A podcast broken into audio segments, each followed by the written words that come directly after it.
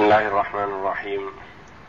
الحمد لله رب العالمين والصلاة والسلام على نبينا محمد وعلى آله وصحبه أجمعين وبعد. أعوذ بالله من الشيطان الرجيم. وما أرسلنا في قرية من نذير إلا وما أرسلنا في قرية من نبي إلا أخذنا أهلها بالبأساء والضراء لعلهم يضرعون. ثم بدلنا مكان السيئة الحسنة حتى عفوا وقالوا قد مس آباءنا الضراء والسراء فأخذناهم بغتة وهم لا يشعرون.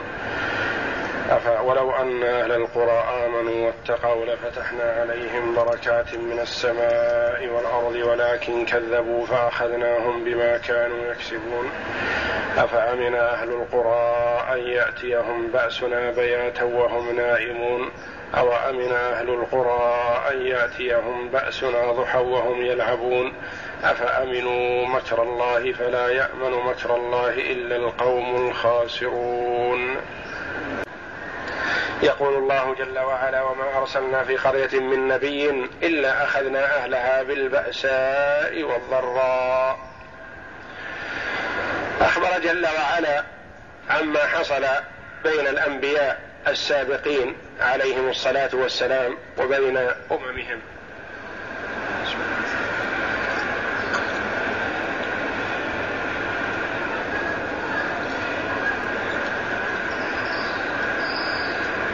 من الذين ورد ذكرهم في الآيات السابقة؟ أولهم من؟ أولهم نوح عليه السلام. ثانيهم؟ نعم. هود عليه السلام. ثالثهم؟ نعم. سعد. ثالثهم لوط عليه السلام. رابعهم صالح عليه السلام. خامسهم شعيب. فذكر الله جل وعلا خمسة من الرسل بين ما دار بينهم وبين أممهم. ثم قال جل وعلا وما أرسلنا في قرية. ما المراد بالقرية هنا؟ القرية على حسب اصطلاح العرف المتأخر. أم المراد بها المدينة؟ المراد بالقرية المدينة المتقرات التي فيها قوم. وليس المراد القرية البلد الصغيرة بل المراد البلد الكبيرة التي فيها كبراء وعظماء. وما أرسلنا في قرية من نبي ما أرسلنا في قرية من القرى من نبي من الأنبياء.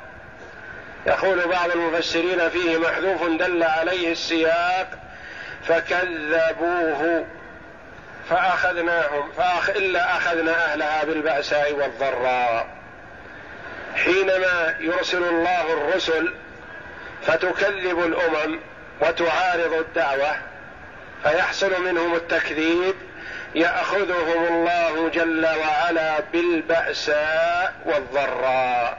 ما المراد بالبأساء والضراء؟ تقدم ذلك تقدم قريبا في سورة الأنعام.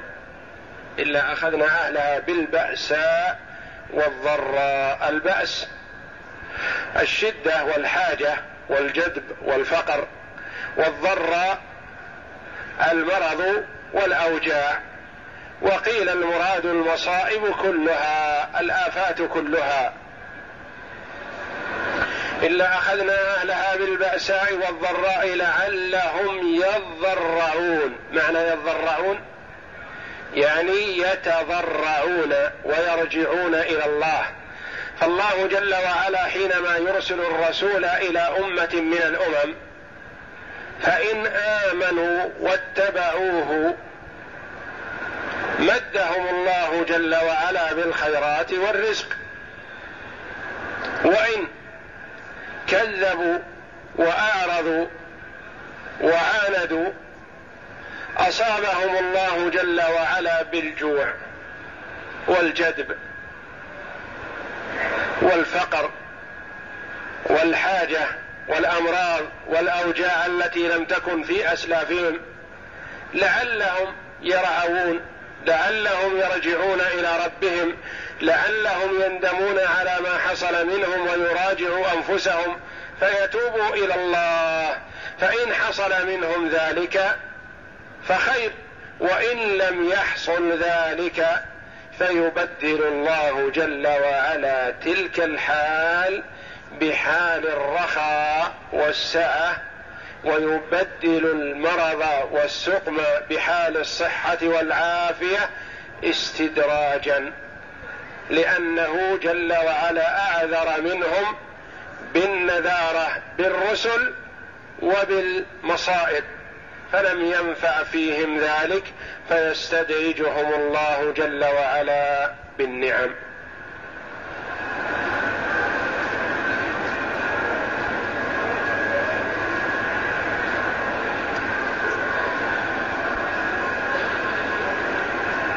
كما بعض السلف إذا رأيت الله يعطي العبد على معاصيه ما يحب من الدنيا فلم ير أنه ينكر به فلا عقل له. فلم ير أنه ينكر به لأن الإمداد بالخيرات مع المعاصي دليل على أن الله جل وعلا يمكر بهذا العبد ويستدرجه. ليأخذه على غرة. فهو جل وعلا يرسل الرسل والنذر والهداة والدعاة إلى الله. فإن استجابوا استجاب الناس لذلك. وإلا فإن الله جل وعلا قد ينذرهم بأشياء أخرى بالجدب والفقر والحاجة ووجود الأمراض والمصائب لعلهم يرعون لعلهم يتذكرون لعلهم يقولون ما أصابنا هذا إلا بعصيان الرسل والإعراض عن طاعة الله. فإن فعلوا ذلك فالله جل وعلا يجود عليهم. وإن لم يفعلوا فإن الله جل وعلا يمدهم من الدنيا بما شاءوا على غيهم وطغيانهم. ثم يأخذهم جل وعلا على غفلة وغرة من أمرهم. كما وضح الله ذلك جل وعلا في هذه الآيات. ثم بدلنا مكان السيئة الحسنة. السيئة المراد بها المصيبة والمصائب التي حصلت السر والضراء المذكورة في الآية. بدلنا مكان السيئة جعلنا بدالها حسنة. أو المصائب الفقر والحاجة والجدب جعلنا بدلها الغنى والخير والغيث. وبدل الأمراض والأسقام الصحة والعافية. ثم بدلنا مكان السيئة الحسنة حتى عفوا. كلمة عفوا من الكلمات التي تأتي للضدين. تأتي بمعنى الزيادة والكثرة وتأتي بمعنى الذهاب والإندراس. عفوا بمعنى كثروا وزادوا ونموا. وعفوا بمعنى ذهبوا وزالوا. والمراد هنا الكثرة والزيادة والنمو. حتى عفوا وقالوا قد مس آباءنا الضراء والسراء. حينما يذهب الله عنهم البأساء والضراء ويمدهم بالنعم والخيرات يقولون هكذا حال الدنيا تقلبات. فقد أصاب من قبلنا سرا ضرا ثم أصابتهم السراء فنحن مثلهم على منوالهم هكذا. ونسبوا التصرف هذا إلى الدنيا وطبيعة الحال وحال الناس. ولم يرجعوا إلى أمر الله. ولم يرجعوا إلى ربهم ويتوبوا إليه. وقالوا قد مس آباءنا يعني من قبلنا من الأمم الضراء والسراء.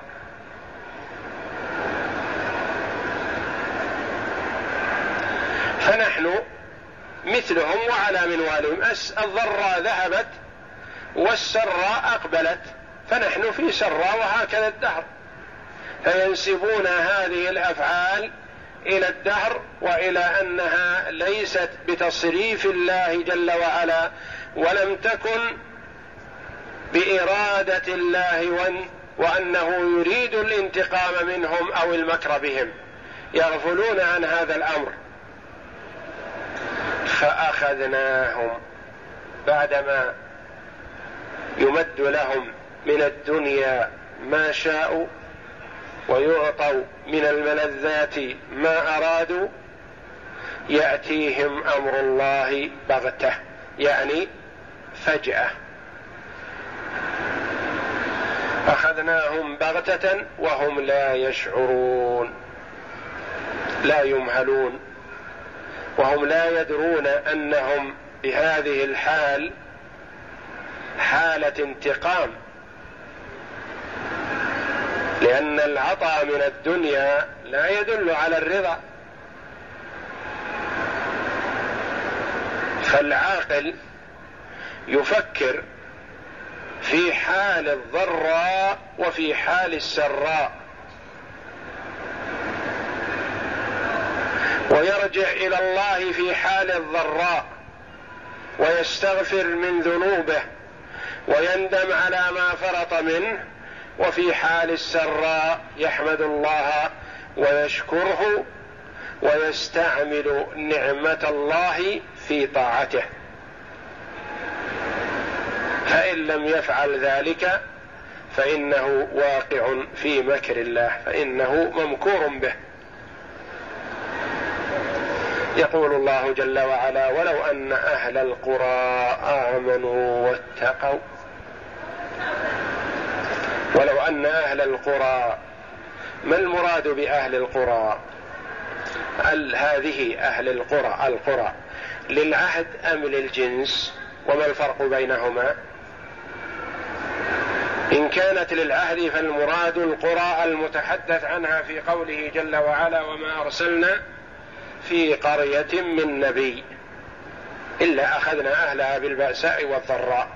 هذه القرى المعهوده التي تكلم الله عنها. وإذا كان المراد الجنس فالمراد جميع جنس القرى المتقدمة والمتحدث عنها ومن يأتي بعدها.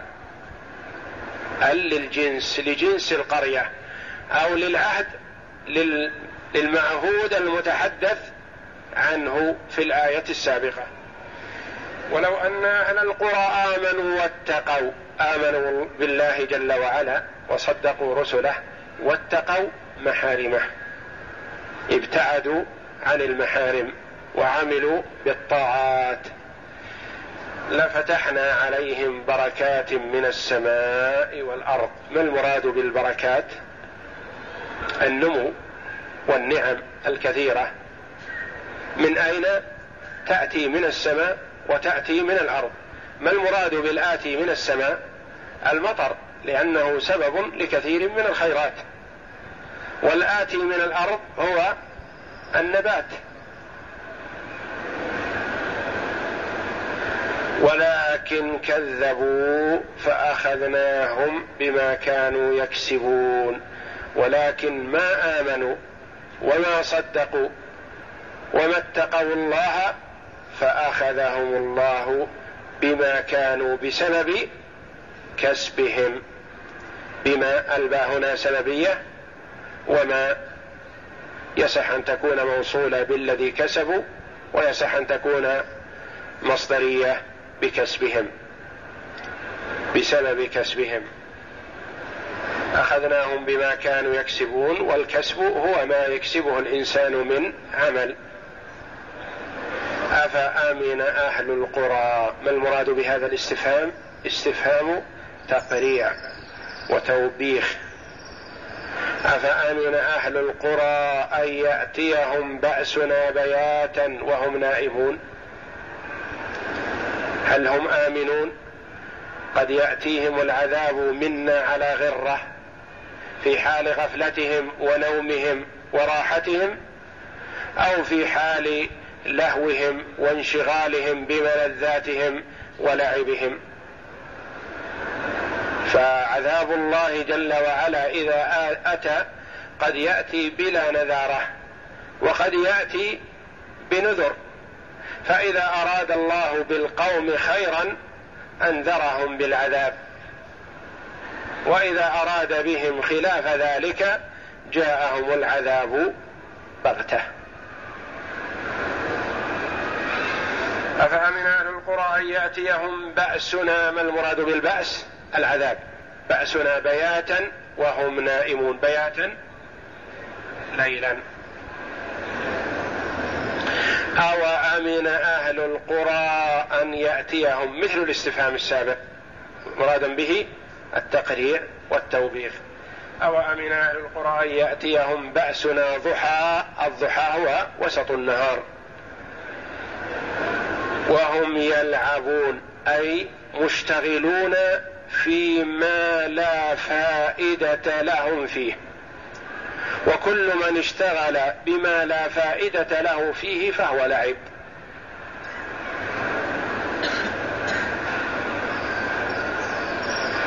أفأمنوا مكر الله؟ أفأمنوا مكر الله؟ هل أمنوا أن يأتيهم عذاب الله أو أن يمكر الله بهم إذا عصوه وعاندوا رسله؟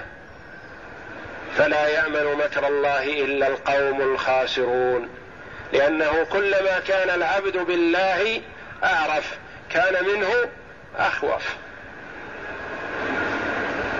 والخليل عليه السلام ماذا يقول؟ واجنبني وبني أن نعبد الأصنام. يسأل ربه أن يجنبه عبادة الأصنام. لأنه خائف أن يرجع إليها. والنبي صلى الله عليه وسلم كثيرا ما يقول يا مقلب القلوب ثبت قلبي على دينك. وهو أفضل الخلق على الإطلاق. يقول اللهم ثبتني على ما أنا فيه. فقالت له عائشة رضي الله عنها أو تخاف يا رسول الله وتخشى فقال يا عائشة اما علمت أن قلوب العباد بين أصبعين من أصابع الرحمن؟ إذا أراد أن يقلب قلب عبد قلبه. حتى لو كان أتقى الناس إذا كان الله جل وعلا قد أراد له الشقاوة وحكم عليه بذلك ازلا فإنه لا بد وأن يعود إليها. وإن اهتدى فيرى كثير من الناس يكون في مبدأ أمره على الحق وعلى الهدى وعلى الاستقامة ثم يفتن في مال يفتن في جاه يفتن في ولد يفتن في منصب فيزيغ عن الصراط المستقيم والعياذ بالله فيختم له بسيء عمله فيموت على الضلال والعياذ بالله. ولهذا يستحب للمسلم أن يكثر من الدعاء والتضرع إلى الله جل وعلا أن يثبت قلبه على الإيمان كما كان يدعو نبينا صلى الله عليه وسلم وأن يسأل الله حسن الختام. لأن الأعمال بالخواتيم وكما ورد في الحديث إن الرجل لا يعمل بطاعة الله ستين سنة فإذا قرب أجله عمل بعمل أهل النار فيختم له بسيء عمله فيكون من أهل النار والعياذ بالله.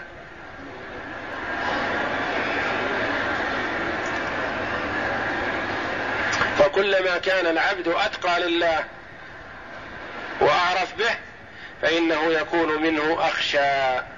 وكما ورد عن بعض السلف رحمهم الله أنه قال المؤمن يعمل الطاعة وهو خائف وجل خائف من الله وجل بأن ترد عليه طاعته وأن لا تقبل منه. والكافر والفاجر والعياذ بالله يعمل المعصية وهو مطمئن. ذاك يعمل الطاعة وهو خائف من ربه. وهذا الفاجر والعياذ بالله يعمل المعصية وهو مطمئن وما ذاك إلا لموت قلبه لأن القلب ميت لا حياة فيه ولا شعور له. أفأمنوا مكر الله؟ فلا يأمن مكر الله إلا القوم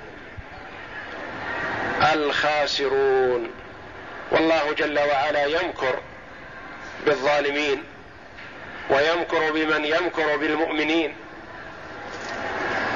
وهذا من الأفعال التي يجوز أن تنسب إلى الله جل وعلا على ما يليق بجلاله لكن لا يشتق له تعالى منها اسما ولا صفة. فلا يقال الماكر ولا يسمى بهذا الاسم جل وعلا وإنما يقال جل يمكر بالكافرين يمكر بالفاجرين يمكر بالظالمين يمكر بالماكرين. ومكروا ومكر الله والله خير الماكرين. فلا يأمن مكر الله إلا القوم الخاسرون. فالواجب على العبد أن يكون خائفا وجلا من عذاب الله وخائفا من سوء الخاتمة وخائفا من أن يختم له بعمل سيء وخائف مما كان في القضاء السابق لأنه لا يدري ما قضي عليه به.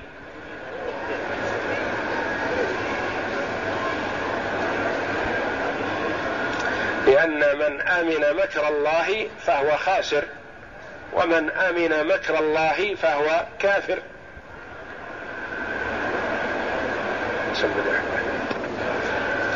أعوذ بالله من الشيطان الرجيم.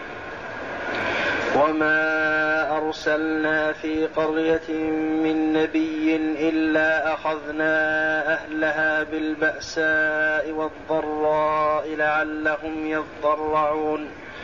ثم بدلنا مكان السيئة الحسنة حتى عفوا وقالوا قد مس آباءنا الضراء والسراء فأخذناهم بغتة وهم لا يشعرون.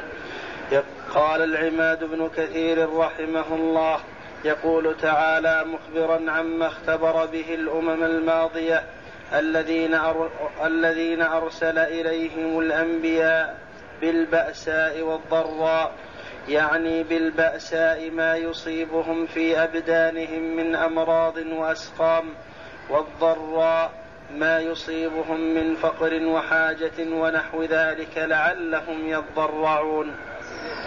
أن يدعون ويخشون ويبتهلون إلى الله تعالى في كشف ما نزل بهم وتقدير الكلام أنه ابتلاهم بالشدة ليتضرعوا فما فعلوا شيئا من الذي أراد فما فعلوا شيئا من الذي أراد منهم فقلب عليهم الحال إلى الرخاء ليختبرهم فيه ولهذا قال ثم بدلنا مكان السيئة الحسنة أي حولنا الحال من شدة إلى رخاء ومن مرض وسقم إلى صحة وعافية ومن فقر إلى غنى ليشكروا على ذلك فما فعلوا وقوله حتى عفوا أي كثروا وكثرت أموالهم وأولادهم يقال عفى الشيء إذا كثر وقالوا قد مس آباءنا الضراء والسراء فأخذناهم بغتة وهم لا يشعرون. يقول تعالى ابتليناهم بهذا وهذا, وهذا ليتضرعوا وينيبوا إلى الله فما نجح فيهم لا هذا ولا هذا ولا انتهوا بهذا ولا بهذا. وقالوا قد مس آباءنا من البأساء والضراء ثم بعده من الرخاء مثل ما أصاب آباءنا في قديم الزمان والدهر. وإنما هو الدهر تارات وتارات بل لم يتفطنوا لأمر الله فيهم ولا استشعروا ابتلاء الله لهم في الحالين وهذا بخلاف حال المؤمنين الذين يشكرون الله على السراء ويصبرون على الضراء. كما ثبت في الصحيحين عجبا للمؤمن لا يقضي الله له قضاء إلا كان إلا كان خيرا له. إن أصابته ضراء صبر فكان خيرا له وإن أصابته سراء شكر فكان خيرا له. فالمؤمن من يتفطن لما ابتلى لما ابتلاه الله به من الضراء والسراء. ولهذا جاء في الحديث لا يزال البلاء بالمؤمن حتى يخرج نقيا من ذنوبه والمنافق مثله كمثل الحمار. لا يدري فيما ربطه أهله ولا فيما أرسلوه. أو كما قال يعني لا يهتم تصيبه البأساء والضراء فلا يرعوي ولا يتفطن أنه مبتلى وممتحن بهذا لعله يرعوي فهو لا يدري في غيه وفي سكرته. وإذا أصابته جاءته النعمة استعان بها على معصية الله ولم يستعن بها على طاعة الله فقلبه ميت والعياذ بالله لا يدري عن شيء. لا يتفطن لسراء ولا لضراء المؤمن إذا أصابته سراء شكر الله وحمده وأثنى على ربه بما هو أهله واعترف بنعمة الله وقال هذه نعمة ساقها الله إلي لا بد أن أواسي بها لا بد أن أعطي منها لا بد ولا بد وهكذا.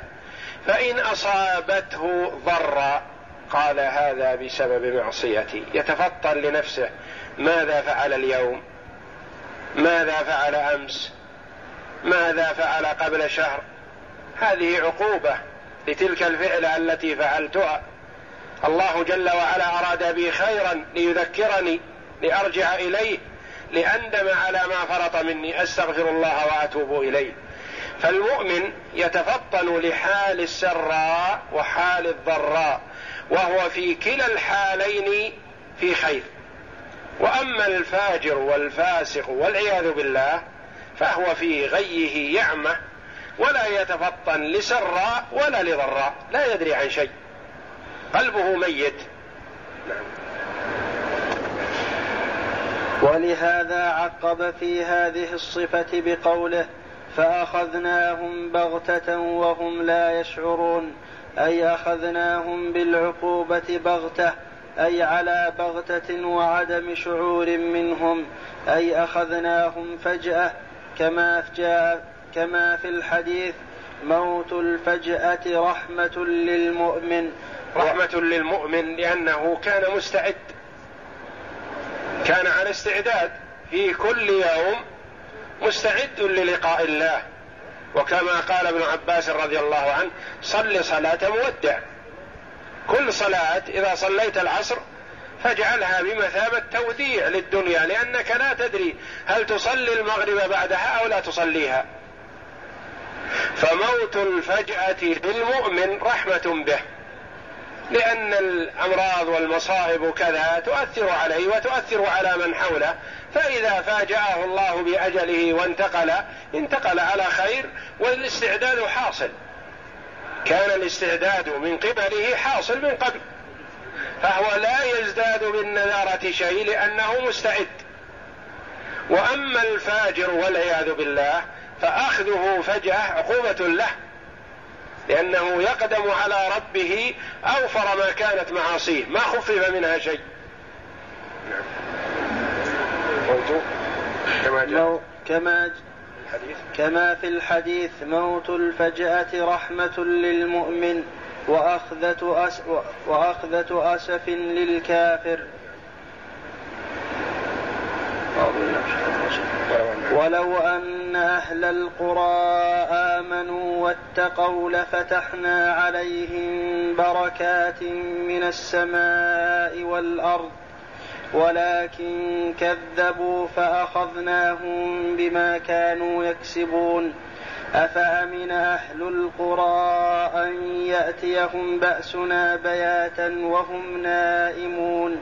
أوأمن أهل القرى أن يأتيهم بأسنا ضحى وهم يلعبون؟ أفأمنوا مكر الله؟ فلا يأمن مكر الله إلا القوم الخاسرون.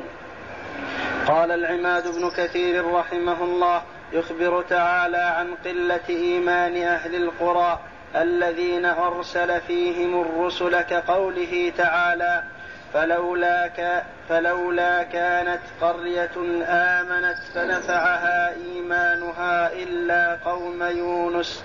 لما آمنوا كشفنا عنهم عذاب الخزي في الحياة الدنيا ومتعناهم إلى حين.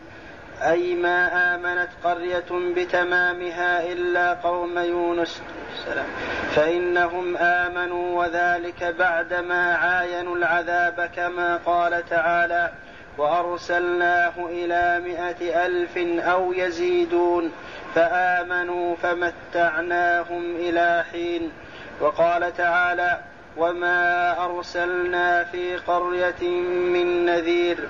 الآية وقوله تعالى ولو أن أهل القرى آمنوا واتقوا أي آمنت قلوبهم بما جاء به الرسل وصدقت به واتبعوه واتقوا بفعل الطاعات وترك المحرمات لفتحنا عليهم بركات من السماء والأرض أي قطر السم أي أي قطر السماء ونبات الأرض. قال تعالى ولكن كذبوا فأخذناهم بما كانوا يكسبون. أي ولكن كذبوا رسلهم فعاقبناهم بالهلاك على ما كسبوا من المآثم والمحارم. ثم قال تعالى مخوفا ومحذرا من مخالفة أوامره والتجرؤ على زواجره أفأمن أهل القرى أي الكافرة؟ أن, أن يأتيهم بأسنا أي عذابنا ونكالنا بياتا أي ليلا وهم نائمون. أو أمن أو أمن أهل القرى أن يأتيهم بأسنا ضحى وهم يلعبون؟ أي في حال شغله شغلهم في حال شغلهم وغفلتهم. أي في حال شغلهم وغفلتهم. أفأمنوا مكر الله؟ أي بأسه ونقمته وقدرته عليهم وأخذه إياهم في حال سهوهم وغفلتهم فلا يأمن مكر الله إلا القوم الخاسرون. ولهذا قال الحسن البصري رحمه الله المؤمن يعمل بالطاعات وهو مشفق وجل خائف والفاجر يعمل بالمعاصي وهو آمن. وفي هذه الآية نذارة. أولا لمن نزلت في وقتهم وهم كفار قريش الذين عاندوا النبي صلى الله عليه وسلم كما أنها نذارة على مر الزمان ومر العصور أن أنه لا ينبغي للإنسان أن يأمن مكر الله بل عليه أن يستعد للقاء الله وأن يكون خائفا وجلا من نقمة الله وعذابه وأن يكون خائفا من عذاب الله ومكره وأن يكون مستعدا للقاء الله بالطاعات والحذر والابتعاد عن المعاصي لأنها سبب هلاك الديار وخراب البلاد فما خربت البلاد وهلكت الديار والعباد إلا بسبب معاصي الله جل وعلا. فالله جل وعلا ينعم على عباده. فإذا استعانوا بنعمه على معصيته يغار سبحانه. وغيرته شديدة. كما قال النبي صلى الله عليه وسلم أتعجبون من غيرة سعد؟ والله لأنا أغير من سعد. والله جل وعلا أغير مني ومن أجل ذلك حرم الفواحش ما ظهر منها وما بطن. فهو جل وعلا إذا انتهكت محارمه يغار. والعاقل من اتعظ بغيره. وحال الناس حولنا اليوم تنذر بالخطر. لما الله بعضهم على بعض. ووقع وصاروا إلى ما صاروا إليه. فالله جل وعلا يمهل عباده لعلهم يرجعوا إليه لعلهم يندموا على ما فرط منهم لعلهم يتوبوا فيتوب الله عليهم. فإذا لم يفعلوا فالله جل وعلا ليس بينه وبين عباده وبين خلقه نسب. يغار جل وعلا إذا انتهكت محارمه. والله أعلم وصلى الله على نبينا محمد.